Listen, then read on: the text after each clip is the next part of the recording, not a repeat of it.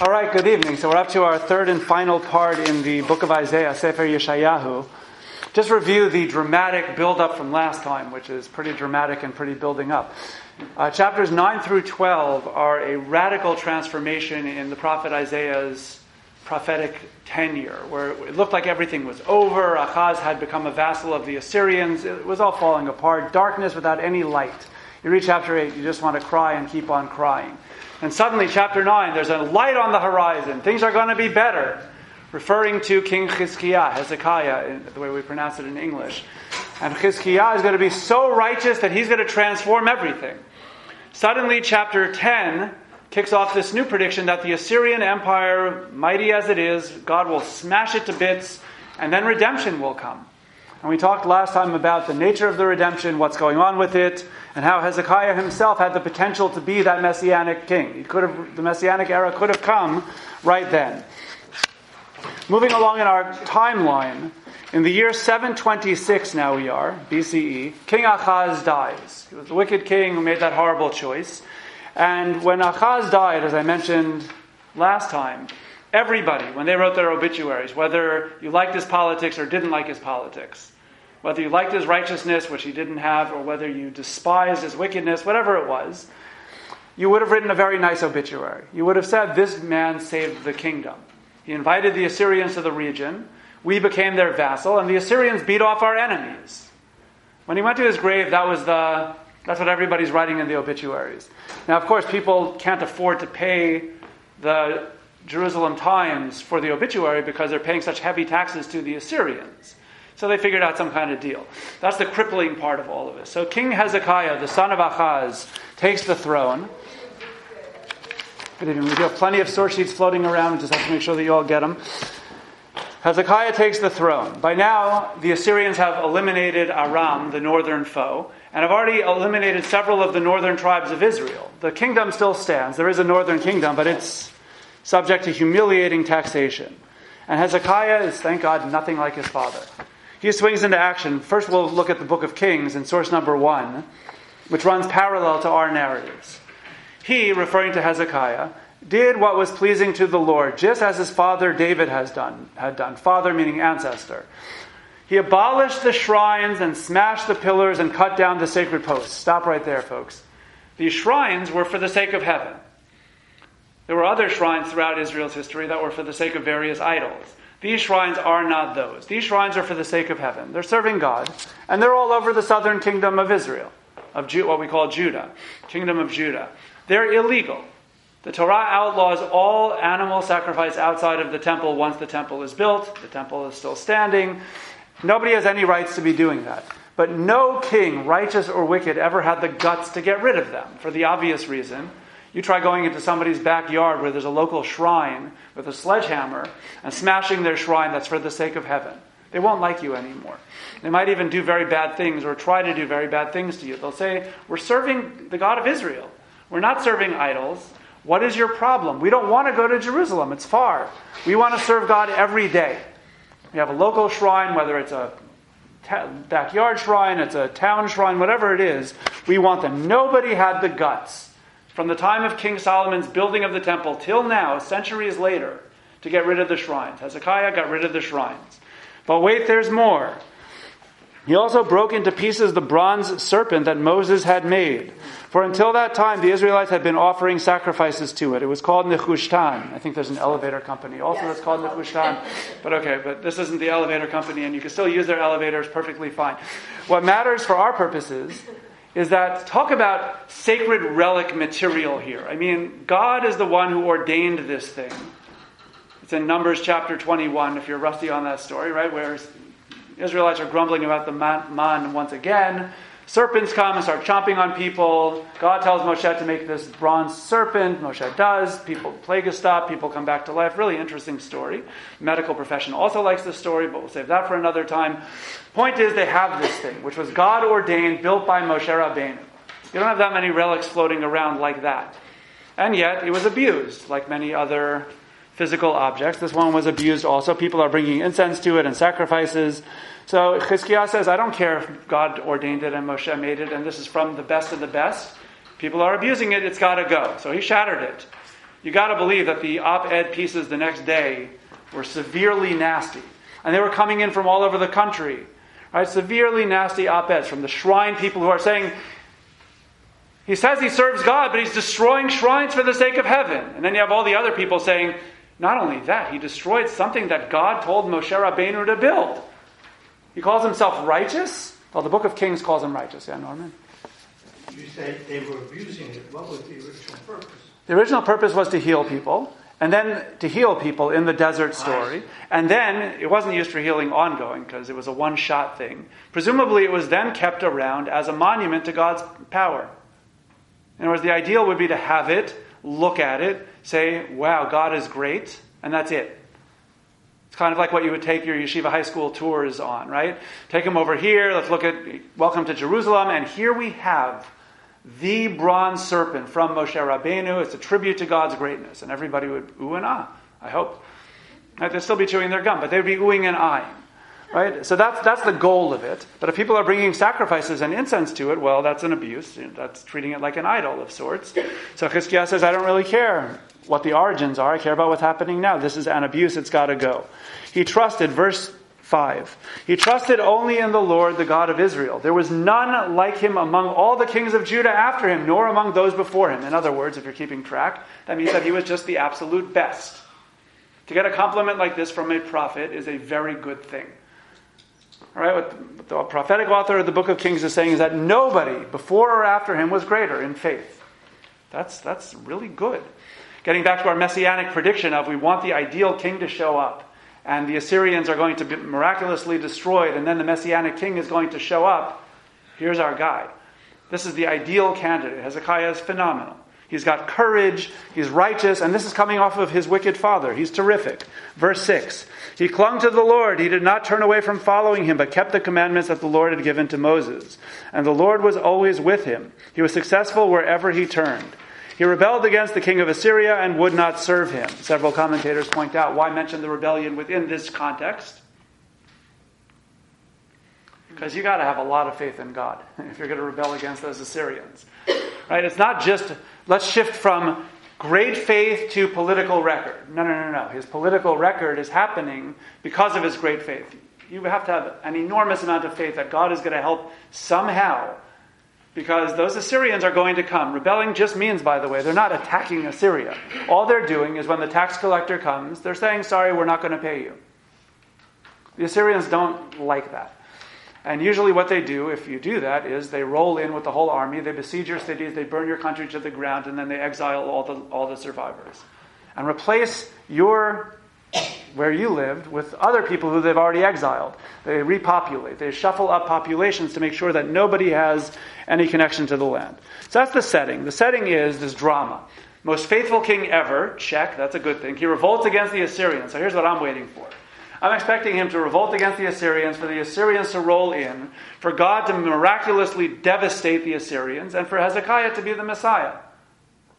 That's, a, that's the script. That's actually what we should expect based on the prophecies that we read last time. Okay, the good news is that these narratives are copied almost verbatim. I don't know which came first, but they're in both places. They're in the book of Kings, and they're also in the book of Isaiah. There are narrative chapters in chapters 36 through 39. And that's what we're going to be looking at tonight. And the big mystery looming over this is can we ascertain to the extent possible why Hezekiah was not the messianic king? Why the messianic era did not come?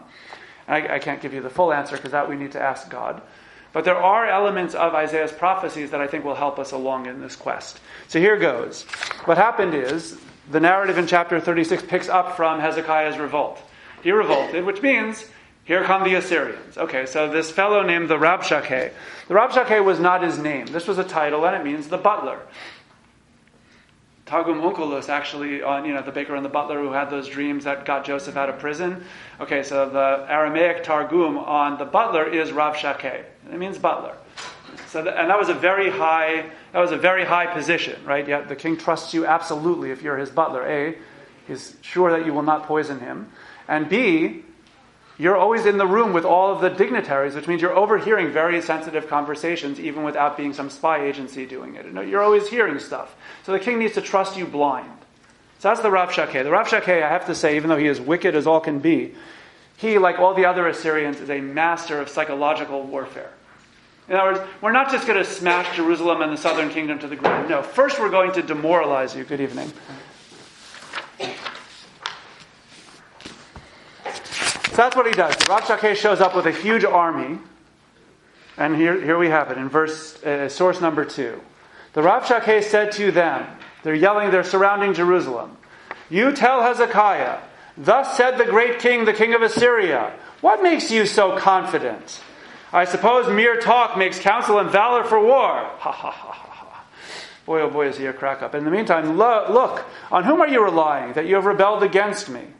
You are relying on Egypt, that splintered reed of a staff which enters and punctures the palm of anyone who leans on it. That's what Paro, king of Egypt, is like to all who rely on him. It's so fabulous. What you learn from this is that Hezekiah wasn't going at this on his own. He realized he needed help. He's a tiny backwater country up against the mighty Assyrian Empire. And as we discussed last time, the Egyptians are encouraging these small states to revolt, and they say, We'll help. So Hezekiah has an alliance with the Egyptians. So the Assyrians are coming in saying, You're relying on the Egyptians? Are you crazy? Let me tell you something about those Egyptians. Not only are they an unreliable, I love the, he's very poetic, this Rabshakeh. Right? Not only are they an unreliable ally, but when you lean on them, they're like a reed, right? You lean on them, which means you can't rely on them. But not only that, but you get a paper cut. Right? That, that's the imagery that he's using here. You lean on the reed, not only does it not support you, but it cuts you. So the Egyptians are not going to be useful to you at all. Yeah, Miriam? Um, I wanted to ask you whether we have any corroborative evidence from other sources that you mentioned, you know, they show other places where it says that these smaller nations were being, you know, mentored or supported by Egypt and what happened to them and why Israel could think they could rely on Egypt when they really maybe couldn't. Do we have sort of corroborative evidence from the? I don't like using the word corroborative. I like using parallel evidence, right? Oh. Because I, I, don't think Tanakh needs any help. But there are there, there's plenty of parallel material from all of the, all of all of the region. The Assyrians wrote all kinds of stuff. reliable ally? Huh? Was Egypt a reliable ally? No, they never were. Not in, not in Isaiah's lifetime and not in Jeremiah's lifetime. Israel kept on hoping that Egypt would come through. Egypt really was protecting Egypt. Egypt really didn't care about. So why were they fooled? They were encouraged. The Egyptians promised help. Sometimes alliances work out nicely, and sometimes they really don't. One of the one of the messages which Isaiah is going to very passionately espouse is you can't rely on Egypt for a whole pile of reasons, political and religious. But from a political point of view, this was a disaster. The Rav Shakeh doesn't care about theology, or at least not ours. He's just saying it's a foolish alliance. The Egyptians are not going to help you. Yeah, Sherry? To whom is uh, Rav Shakeh speaking? To the Jews, Judeans on the walls of Jerusalem. On the walls of Jerusalem? Yeah, they're at the walls. They're, standing, you know, they're inside the city. The besieging army is outside. Oh, okay, that makes it clear. Yeah. So and if you tell me, verse 7, and if you tell me that you're relying on the Lord your God, he is the very one whose shrines and altars Hezekiah did away with, telling Judah and Jerusalem, you must worship only at this altar. Smart guy. He knows what we could have surmised. He realizes he has a pulse, he has a finger on the pulse of Jerusalem, which is a lot of Judeans are upset that Hezekiah got rid of the shrines. So he's hoping to stir up opposition within the walls of Jerusalem. He's saying you're relying on God. God is angry at you because he's removing the shrines. And you could hear many Judeans second guessing their king on that one, saying, you know, we have this mighty army right here, burning the. By the way, while this is going on, the Assyrians are burning the rest of the south to the ground, as reported in the book of Kings and also in the book of Isaiah. I don't, I don't have that in our excerpts. But they're burning the rest of the, the country to the ground. There's an incredible, if you go to the British Museum, that's not where it started out, it started out in Nineveh, the, in the palace of the Assyrians. There are these incredible wall reliefs of the battle against Lachish. Lachish was the second most important city to Jerusalem in terms of military, uh, military strength. And there's an incredibly graphic series of wall panels that you could look at at the British Museum, which have scenes made by the Assyrians of this battle against Lachish. You know, the first one, the besieging armies are there, and they have battering rams. So what the Judean defenders are doing are actually shooting arrows down from the walls, and also throwing torches, hoping to get those logs on fire. That's how they were trying to defend against the battering rams. You actually see this. Then, of course, in later scenes, you have the Assyrians with you know, weapons through the Judeans, you know, standing on them, killing them, and you have other ones leading off the rest into exile. Lachish fell. as did every other town that was under Assyrian attack. What's amazing is that the Assyrians put the Battle of Lachish wall reliefs in like the central hall of their palace. This is like their favorite artwork. And we'll have to get back to that point in just a little while. Very, very interesting. So, so the whole kingdom of Judah is getting burned to the ground while this is all going on. Jerusalem is stronger. Jerusalem has more people, and it's a, it's a much more fortified city, and of course, it is on a hill, and therefore it's harder for a besieging army to defeat it than these other ones. Okay. So the Rav Shakeh is hoping to discourage the people of Jerusalem. Perhaps they will surrender, and he actually calls on them to surrender. He says, if you surrender, at least you'll live.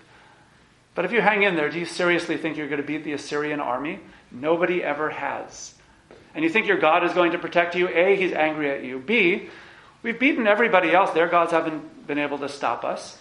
So your God isn't going to stop us either. And that's what the Rav Shakeh says over here. Verse 18. Beware of letting Hezekiah mislead you by saying, The Lord will save us. Did any of the gods of the other nations save his land from the king of Assyria? So this is devastating the Rav is hurling taunts and barbs, and the Jude- there's one really cool history of language thing in that chapter which we skipped, where the king's advisors, Hezekiah's advisors, say, "Hey Rav would you mind speaking in Aramaic?" Because that was already the lingua franca of the region. Every, you know, the high officials all knew Aramaic, and that was the international language. So the Hezekiah's advisors didn't want the regular Jews to hear this taunting because it was very demoralizing. So they said, Look, we understand Aramaic, we're educated, and we'll tell the king whatever you say. We'll get the message to the king, but we don't want to demoralize the people. And the Rav says, I didn't come here to negotiate, I came here to demoralize you. And he kept on talking in Hebrew.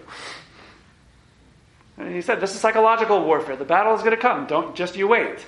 But first, I want to discourage every single person in the city. I'm not interested in negotiating with you, with you officials. That's not what this is for. We're here to destroy you. All right, so chapter 37 rolls in. King Hezekiah hears all the message of this. Uh, source 3. When King Hezekiah heard this, he rent his clothes and covered himself with sackcloth and went into the house of the Lord. He goes to the temple, and obviously he's, he's despondent. Part of him, I'm sure, is thinking, what have I done by revolting against the Assyrians? This really is not working. Right? The rest of my country is getting trashed.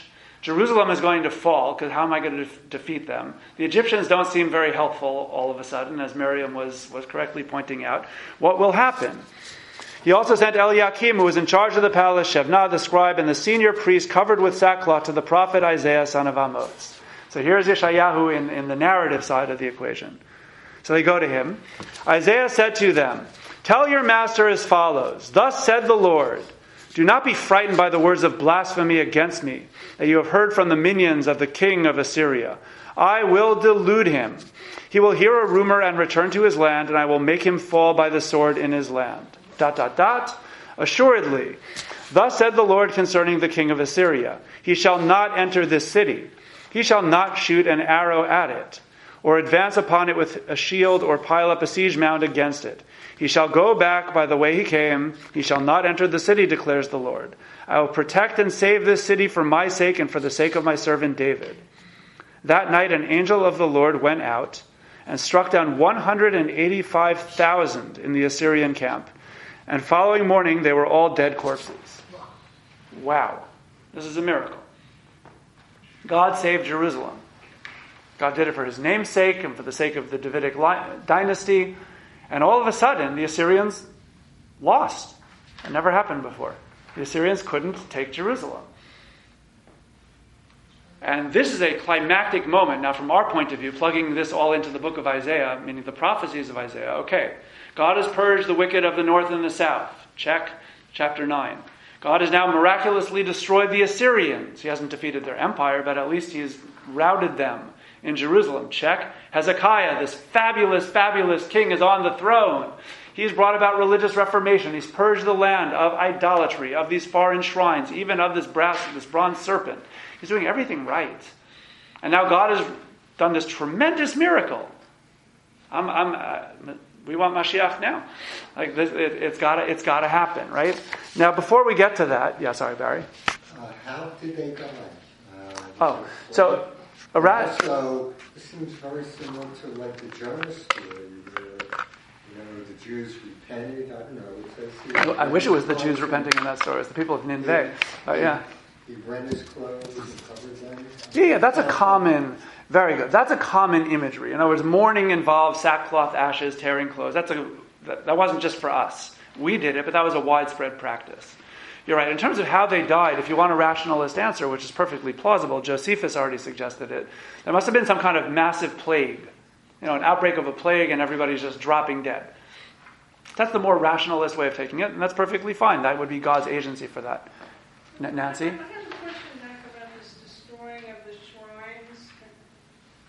Is Hezekiah include the general population, or is he way out there and he's the only one who thinks that those shrines should not be worshipped at and there should only be one? Excellent point. I mean, the Torah orders there to be no shrine. So Hezekiah is following the Torah. I'm sure that some other people in the country, certainly the prophets, would support that move, but also other people, God fearing Israelites who believe in the Torah and who observe the Torah, would say this is the right thing to do. But there are many others who are God fearing, they're religious, who still aren't keeping the Torah properly.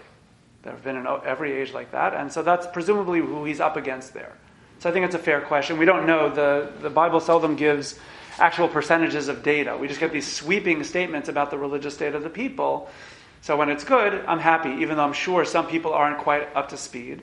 And when it says that they're bad, I'm sure that there are some people who are good, but it's, it's still a negative impression that the Bible wants to convey. Now, going back to Miriam's question from before, we actually do have the writings of Sancheriv, the Assyrian emperor at this time. It's this fabulous thing. It's this huge slab of rock. It's called a prism because it actually is, you know, it's, you know what a prism looks like, right?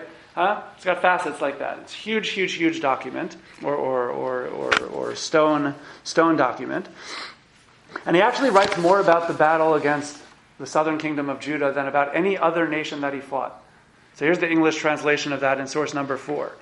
As to Hezekiah the Jew, he did not submit to my yoke. I laid siege to 46 of his strong cities, walled forts, and to countless small villages in their vicinity, and conquered them by means of well stamped earth ramps and battering rams.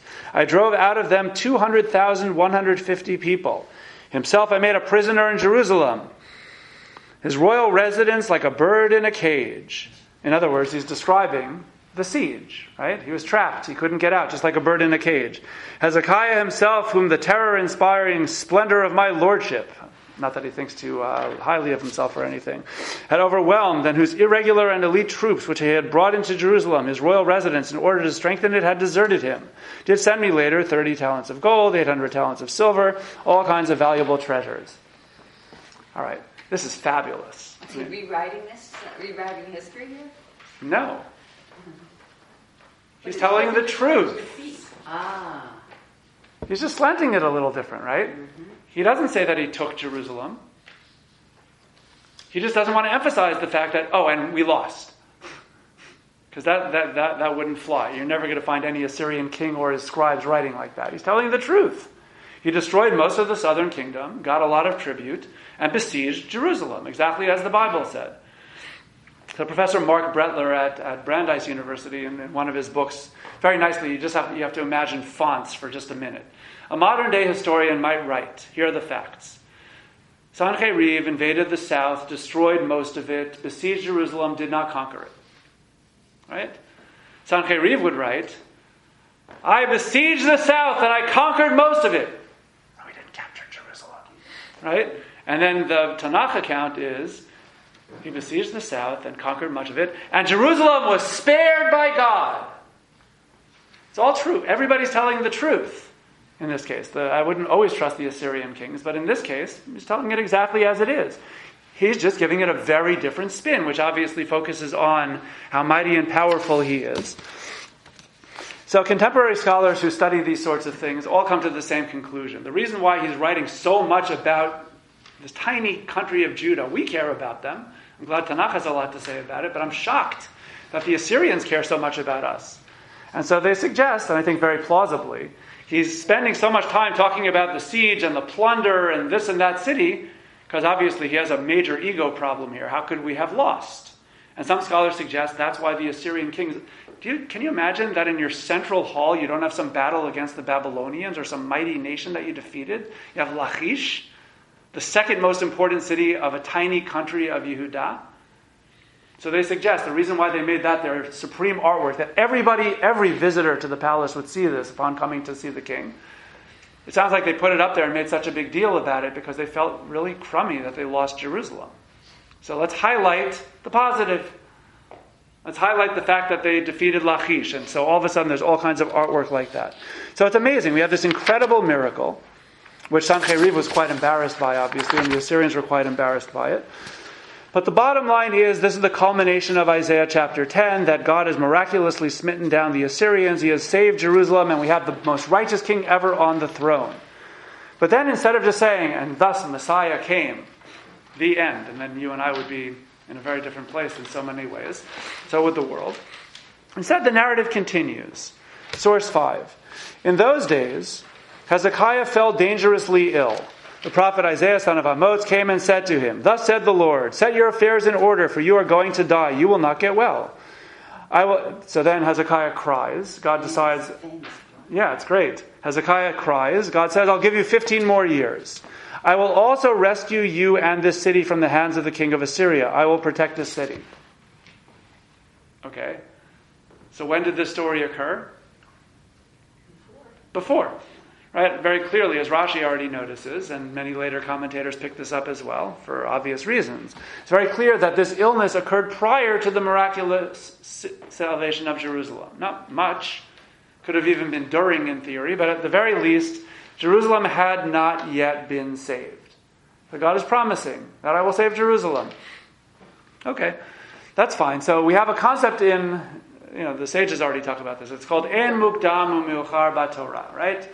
That even historical narratives need not be placed in chronological order. They could be, but sometimes theme trumps history.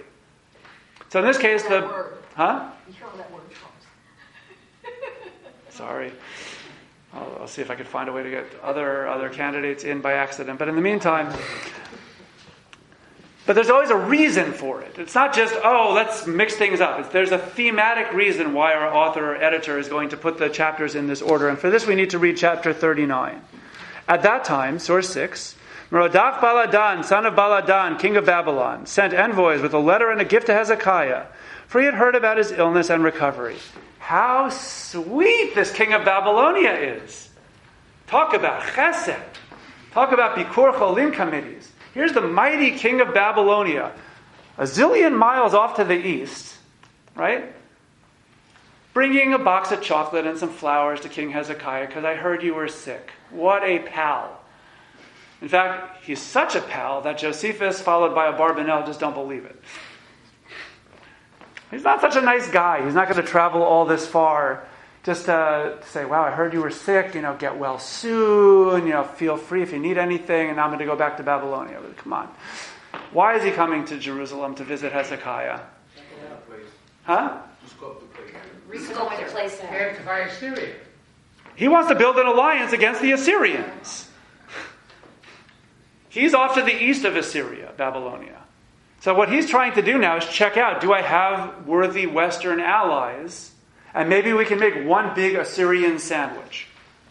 You know, if we attack from the east and these guys attack from the west and Egypt helps, ha ha ha. But if they do, maybe we can catch the Assyrians off guard and throw them into total turmoil.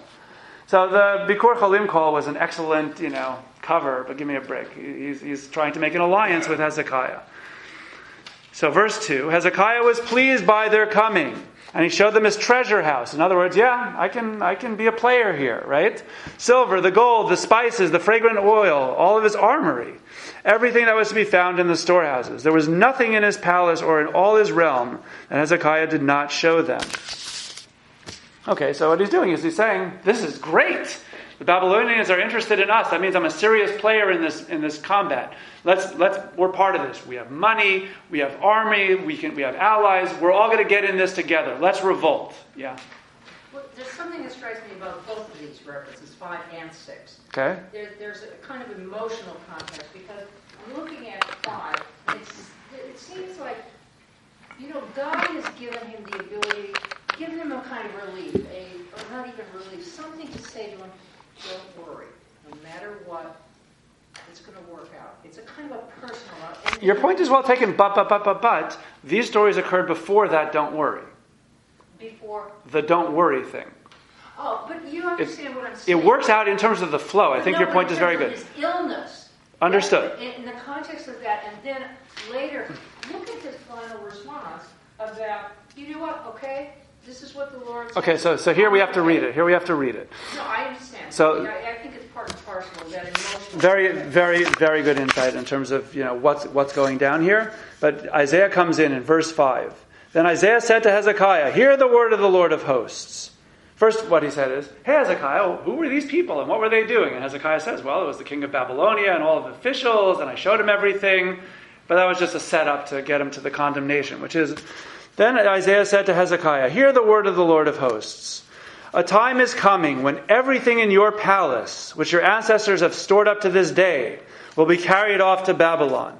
Nothing will be left behind, said the Lord. And some of your sons, your own issue, whom you will have fathered, will be taken to serve as eunuchs in the palace of the king of Babylon. In other words, you showed off all of your wealth. You're lining up with these Babylonians.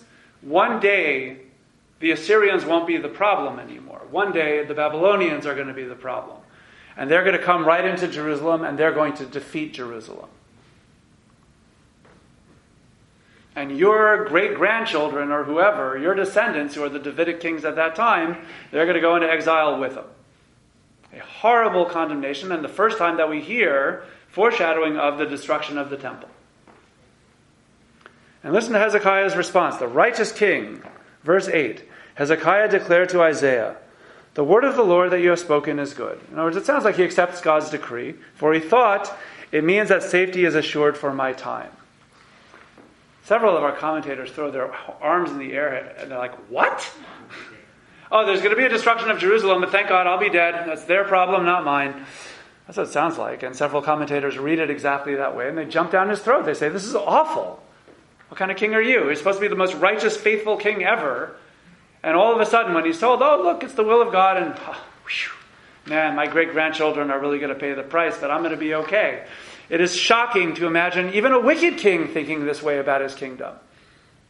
Wicked kings still care about their, their kingdom sometimes, and uh, certainly their dynasties. Sounds like Hezekiah utterly does not care. So we have two problems here. One is what just happened here. And the other one is the more global problem of why our prophetic narrator placed chapters 38 and 39 after 36, 37. Meaning, here's what matters in all of this the climactic moment in the narrative should have been the salvation of Jerusalem, chapter 37. That's what I wanted it to be. That's what you wanted it to be. That's what everybody wants it to be. Right? Instead, the climactic moment in the narrative is that, yes, Jerusalem will be spared today, but in just a few generations it will fall.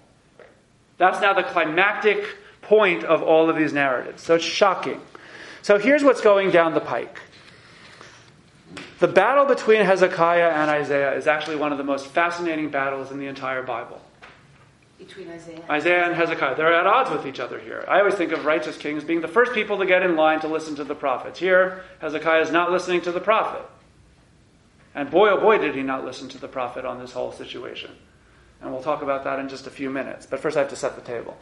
Table goes like this What does it mean, quote, to have faith in God? Hey, what? To have faith. What does it mean? And the Bible gives two parallel answers, which occasionally come into severe conflict. Usually, they're in sync, right? You keep the Torah, you have a relationship with God, you do all the right things. All right, you have faith. That's what it means to have faith. But Hezekiah has been praised to the high heavens by the prophetic narrator in the book of Kings and also here as being the most faithful, righteous king ever.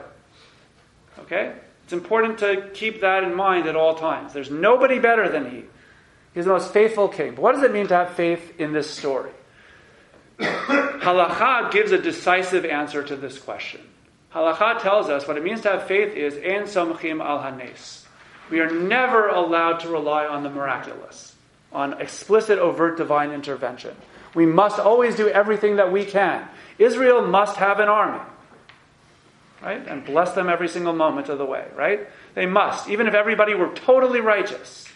Israel must have an army. Why? Because you cannot rely on supernatural intervention. We have to do everything we can to protect our citizens. Okay? That's halachic faith. Halachic faith means we never rely on miracles. If you ask Hezekiah, what is your track record on this revolt against the Assyrians? He will tell you, I have prayed. I've taught everybody else how to pray. Sherry, give me a few minutes, please. Thank you.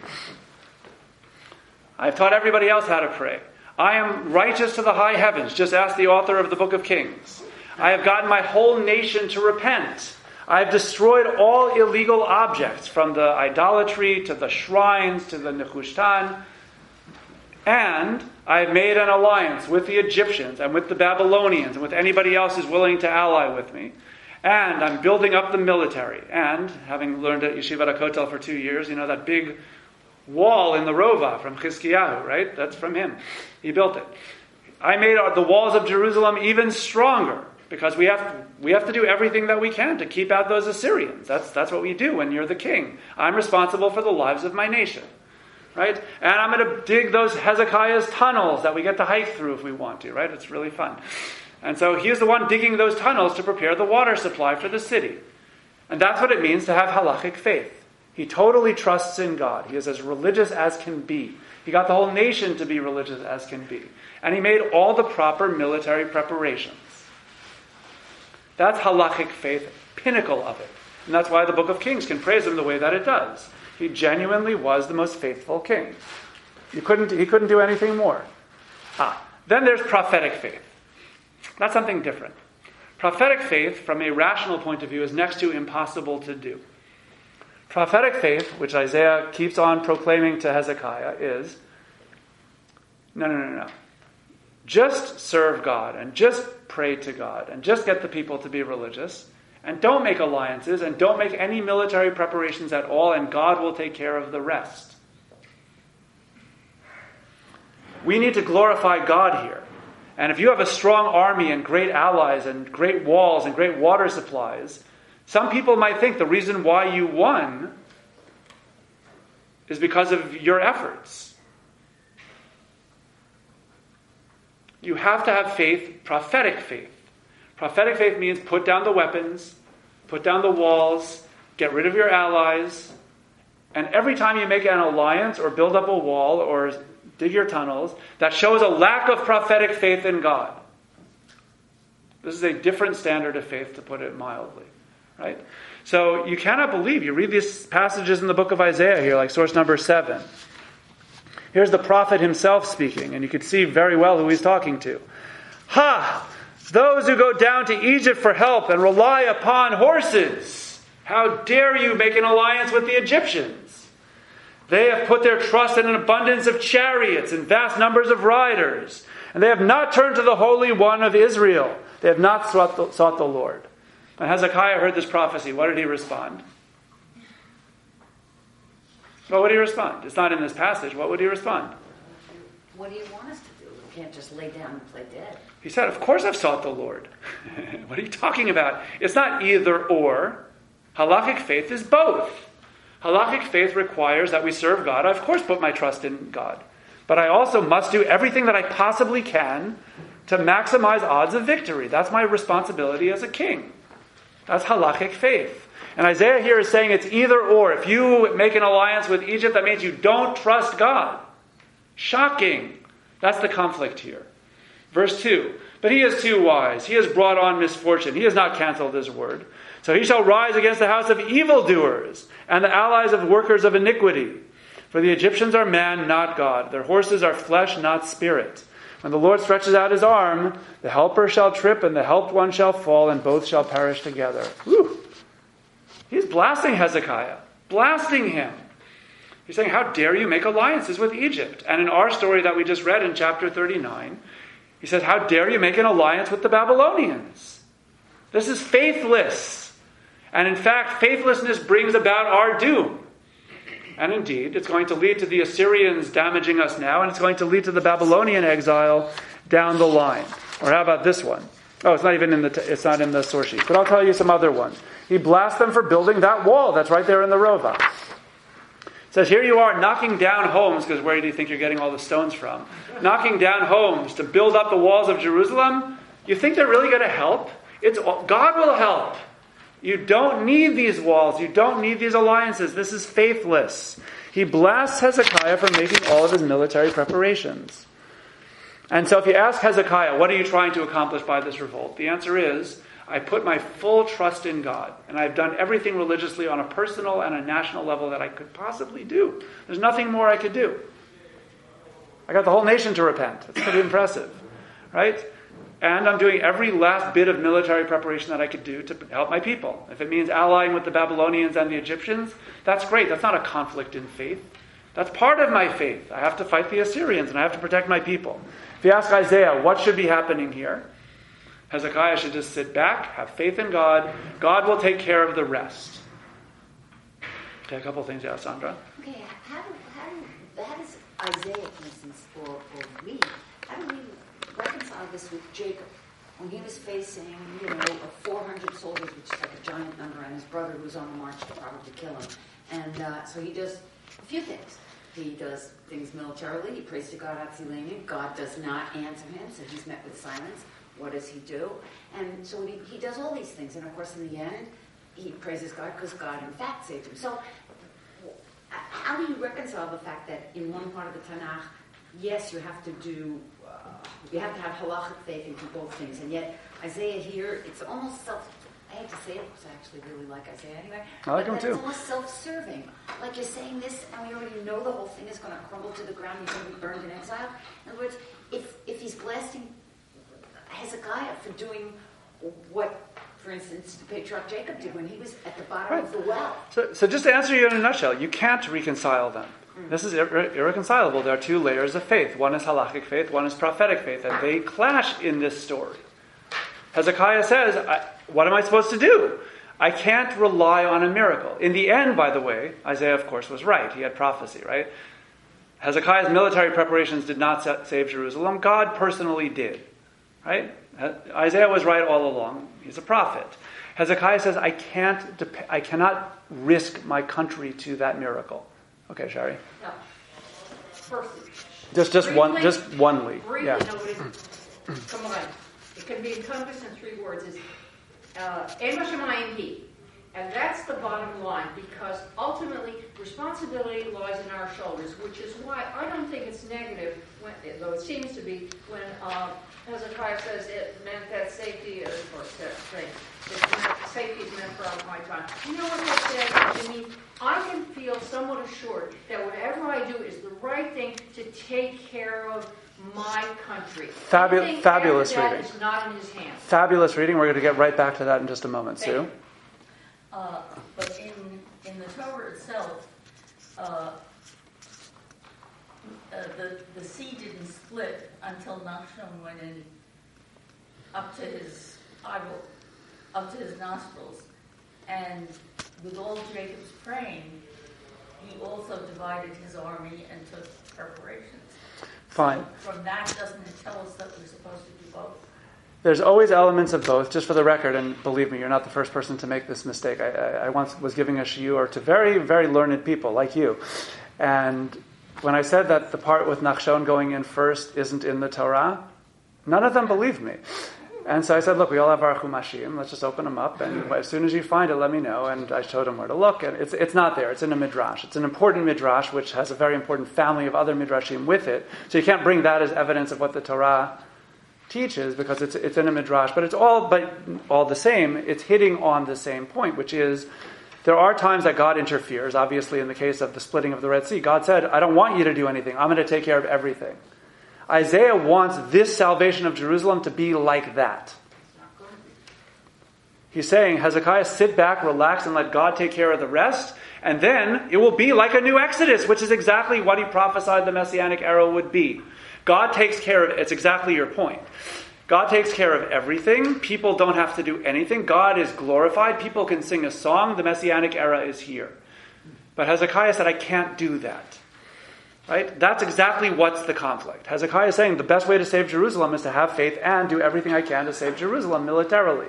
Isaiah is saying that's great halakhic faith, but the Messiah won't come this way. Isaiah realizes that everything is at stake here. He says the messianic era, at least in his prophetic conception, is that God will handle everything. And as soon as Hezekiah is handling something, that's a problem. And that's their fight. Now let's go back to Sherry's reading, which is also the reading of Amos Chacham in the Da'at Mikra, source number six. Source six, we read the very last verse. Source six, verse eight, in chapter 39. Hezekiah declared to Isaiah, The word of the Lord that you have spoken is good. For he thought it means that safety is assured for my time. So earlier commentators read it the way that many of us might read it also, which is, Phew, at least I'm not going to get it. Amos Chacham says that's not what he's saying at all. What he's saying is what Sherry just said, right? Namely, Chizkiyahu said, Isaiah, you're the prophet of God. I'm as righteous and faithful as they go. I respect you. I want to do everything you say, but I cannot do this. I need my responsibility as a king is to assure that there will be safety for my time. I can't worry about a hundred years from now. I have the Assyrians out right there outside the walls. I have to get rid of them. I have to save my people. I must do everything I can. If that means inviting the Babylonians and the Egyptians to help, great. Anything that I could do to get these Assyrians out of here is my responsibility as the king. And if this happened again, I would do it again. He's telling Isaiah, I have to disagree. I'm a halachic faith man, and you're, order, you're ordering me to have prophetic faith.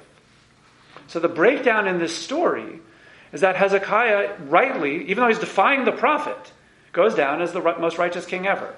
And the prophets say that about him because he represents halachic faith. By the way, to go back to one other question that Sandra asked, in our day and age, how do we reconcile it? It's easier. We don't have prophecy. We must follow halachic faith. We don't have a prophet ordering us to suspend halachic faith and use prophetic faith. Right? So we don't have that conflict. But Hezekiah did. And Hezekiah, not only does he have this conflict, but he tells Isaiah at the end, You proclaim the doom of my descendants from Babylonia.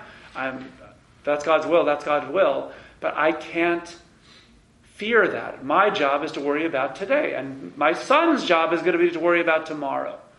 That's what kings have to do. Just give me a couple minutes to make sure I bring this point home. So, what happens at this moment is a breaking point. That's why the narrative had to end with the climactic point of Babylonia is going to come and destroy Jerusalem and not the miraculous salvation of Jerusalem. That's why the narratives had to be out of order. Because the whole point here is that Isaiah realizes at this moment, this is the most heartbreaking thing. He's looking at messianic potential. He's talking to the messianic king. He's talking to Hezekiah himself, the most righteous king ever. And he's saying, Hezekiah, if you could just suspend your halachic faith for this battle, and God is glorified, we have a new Exodus, bing. Hezekiah said, I will not do that. But why do you call it a halachic faith? You're saying Hezekiah downplayed God's miracle, and that's why the miracle didn't happen. No, no, no. He, he didn't downplay the miracle. I'm sure he was thrilled out of his By- mind at the miracle. By making these alliances. Right, because he couldn't count on the point that that happened before the miracle. The alliances are happening pre miracle. That's the point. So he's making these alliances because he doesn't know if God is really going to smite everybody. It's very nice that God showed up and knocked off 185,000 soldiers, but if he doesn't, then, has, then Jerusalem gets burned to the ground. Hezekiah said, I can't rely on that. but then he doesn't have faith. He doesn't have Isaiah's level of faith. He doesn't have prophetic faith. Hezekiah says, I can't have prophetic faith. I have to have halachic faith. Okay, that's the conflict in this story. So he fails Isaiah's vision. You're absolutely right. That's why Isaiah is despondent. He's saying, Great, you blew it. You're not the Messiah. If you're not the Messiah, that means that the pagan empire is going to live on. And if the pagan empire lives on, sure, one day the Assyrians will crumble, but now the Babylonians will replace them. That's what he's saying. The pagan empire, which is God's ultimate enemy, is going to live on now because the Messiah didn't come. With the pagan empire living on, the Babylonians will eventually destroy Jerusalem, which is exactly what happened a century or so later. Right? That's what's going down here. So Hezekiah failed Isaiah's standard. You're absolutely right. But he was a, what we would call a tzaddik gamur, an absolutely righteous man. Okay, Doug? What is the, the king's view of prophets? Because if he has a prophet telling him this, Right? why should he, like, what, what, what does Hezekiah, you know, who do you believe Isaiah is? He believes that Isaiah is a prophet. He, he, he loves and respects him and honors him. He's, he's certainly not being disrespectful. He's just saying, I am wired to the bone to keep halacha and halachic faith. That's my whole being, and that's my responsibility as king. Even a prophet of God ordering me otherwise, I can't do it. I cannot subject my people to that risk of saying, if everybody is religious, you can put down your guns and we'll win anyway because God will make a miracle. And let's say he doesn't, then we're all going to die. I'm not going to be the king to do that. We're not putting down our guns. Right? That's what Hezekiah is saying. I can't do it. I have to assure safety for my people. That's my job. So you're right, that's the conflict of our story. So Isaiah trashes him, but within Tanakh itself, the prophets extol Hezekiah, including in our book, as being the most righteous king ever. That's the paradox of our story. So it's important to understand that. Not only is he not a Rasha, he's simply not living up to this miraculous demand of, of Isaiah. And that brings us full circle. If you ask the book of Isaiah, what was Hezekiah's record? The answer is he was the most righteous king who ever lived. He brought about a full reformation. He was a tzaddik gamur. He, Jerusalem was saved in his time, but he was not the messianic king. He didn't have that miraculous level of faith, and as Norman put correctly, that made him fail the ultimate possibility that he had. Messiah didn't come, and the pagan empire lived on and will simply be inherited by the Babylonians. What happened after this miraculous salvation of Jerusalem? We don't know. But here's what I think happened. I'm sure that Hezekiah right away rustled everybody together and they sang the most beautiful Hallel ever. As they should. They should thank God to the high heavens for what just happened. And everybody's singing Hallel. They're praising God. They're singing psalms. How could you not? God overtly saved Jerusalem. It's one of the great miracles of history. And even the Assyrians very begrudgingly and silently admit it. It's amazing what happened. But one person was crying his eyes out and would never stop crying his eyes out, and that is Isaiah. Because he knew, like nobody else could know, that the Messianic era was there and it just slipped away. He looks around and he looks back on his whole career. Now he's a very old man. And he sees that, you know, when I started as a young prophet, it was the silver age, political stability, wealth. Everybody was here, but we were immoral. So I tried to fix that, but nobody listened. Then came God's decree. Then I pleaded with King Ahaz don't make an alliance with the Assyrians, don't become their vassal. It's going to lead to doom and destruction but he ignored me. Then there was this bright hope, brightest hope ever in all of biblical history. Hezekiah himself, he could have been the messianic king. God struck down, Jeru- struck down the Assyrians against Jerusalem. Miracles happened. We had it all. But he couldn't bring himself to prophetic faith. He stayed with halachic faith. Messiah is not coming. Pagan empire lives on. And what happened meantime? The ten lost tribes are now lost. The southern kingdom is burned to the ground. All that's left is Jerusalem, and it will only be a matter of a century or so until the Babylonians come and destroy that. And that's how he goes to his grave. Which is why, probably his very last prophecy is what you find at the very beginning of the book. Source number eight. Your land is a waste, he says, the old prophet. That's how the book began. Your city is burnt down. Before your eyes, the yield of your soil is consumed by strangers. A wasteland is overthrown by strangers. He's not singing Hallel today.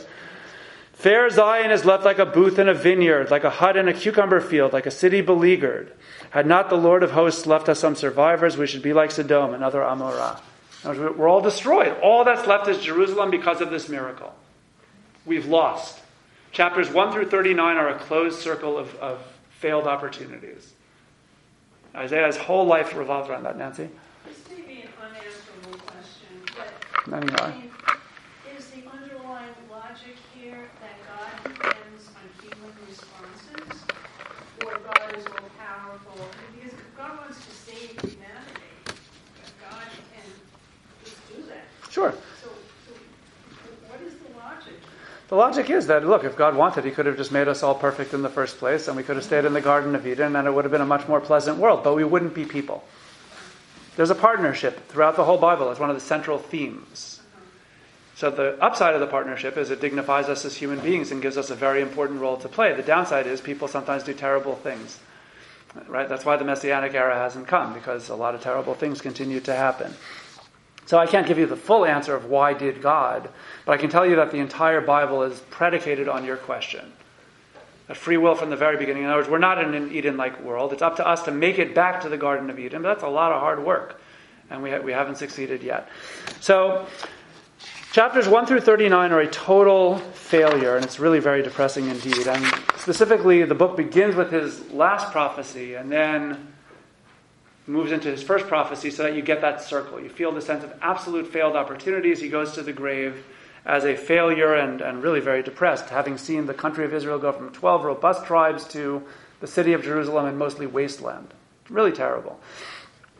Now, the best analogy to what happens next, in the couple minutes I have left, is actually our holiday that we call Simchat Torah. Simchat Torah is an amazing holiday for so many reasons, and not just because of those little flags that you get to wave when you're a little kid, although that's don't, not to slight those little flags. But what, what, what matters is that when we read the Torah, we finish the Torah, and then what, is, what do we do in our liturgical readings? We complete the Torah. And then start it again. We start again and. And continue. And, no, no, no. And what's the Haftarah? The Haftarah is we read on. We read the book of Joshua. Right? We, it, in one fell swoop, it's a fabulous reading situation, right? We cycle back to show that here we go again, new cycle is beginning, right? That's what we're celebrating. But the Haftarah moves ahead to remind us, yes, we have to keep going over the Torah, but the show goes on. The book of Isaiah does that too. The book of Isaiah is the supreme Simchat Torah situation. Chapter 39 loops back to chapter 1, and you have a total cycle of going back, failure, failed opportunities. With chapters 1 through 39, that's what you get. Ah, but then there's more chapters. There's 40 through 66 also. And the first thing that you get in source number 9 is Nachamu, Nachamu Ami, right? Comfort, oh, comfort my people, says your Lord. Speak tenderly to Jerusalem and declare to her that her term of service is over, that her iniquity is expiated, for she has received at the hand of the Lord double for all of her sins. These next 27 chapters are primarily and fundamentally consolation that there will be redemption from the Babylonian exile. And that's the moving to Sefer Yehoshua part, moving to the book of Joshua part. And look what happens when that goes. Here's a quick outline of the book. You don't even have to write all of this down, but watch this. Chapter 1, gloom and doom. Chapter 2, redemption. Chapter 3, more gloom and doom. Chapter 4, redemption. Chapter 5, 6, 7, 8, real gloom and real doom. But then 9 through 12, quick turnaround, Hezekiah, potential for the Messianic era. 13 through 23, all the nations of the region are going to get clobbered. But 24 through 27, redemption is coming. 28 through 33, more condemnation, doom, gloom, all of those things. 34, 35, appendix, more redemption. 36 through 39 that we read tonight ends in failure. But then 40 through 66, there's hope at the end of the tunnel after all. The book of Isaiah simultaneously, it's fabulous, is a story of failed opportunities. That's the cycle of 1 through 39, where every single chance during Isaiah's lifetime, he was hoping something big would happen and then well, none of that happened. And then the entire book is also, after every gloom and doom, there's always hope at the end of that tunnel. There's always that new opportunity. God is always waiting with his open arms. The consolations at the end of the book transform the whole book to that other dimension, which is how the sages can refer to our book as Kule Nechemta. It is all consolation. What we've been reading, it ain't all, all consolation at all. But the structure of the book is all consolation. The structure of the book is every single time it looks like it's lost, Suddenly, a new prophecy emerges on the horizon, and suddenly good things are going to happen. And that is the book of Isaiah. It makes us, it's, it's given us more hope than any other book as a people, precisely because of that. That even though you see all of this gloom and all of this doom and the heartbreaking failures, and if you get into the guts of the book, you really see how devastated the poor prophet is, seeing one opportunity after another get squandered. But the reason why it's kept us afloat as a people is because there's always that next, there's always that light at the end of the tunnel. More than any other prophet, the prophet Isaiah is the one who has consoled us through very long exile and gives us so much hope into the future. So bless Isaiah for all of his many achievements because it's thanks to him that we're here. On that happy note, we conclude the book of Isaiah in a survey sort of way. And then we're up to the book of Jeremiah, which is a little more depressing the whole time, as opposed to here, where it's, you know, it's depressing for a lot of it, but then you get that big boost at the end and you feel great. All the same, there's some fabulously interesting topics, and he's the prophet, other than Moshe himself, the prophet whose personality you get to know the most in the entire Bible. He's really fabulously, it's a powerful character, and I look forward to doing that with you over the next three weeks. Thank you so much. Looking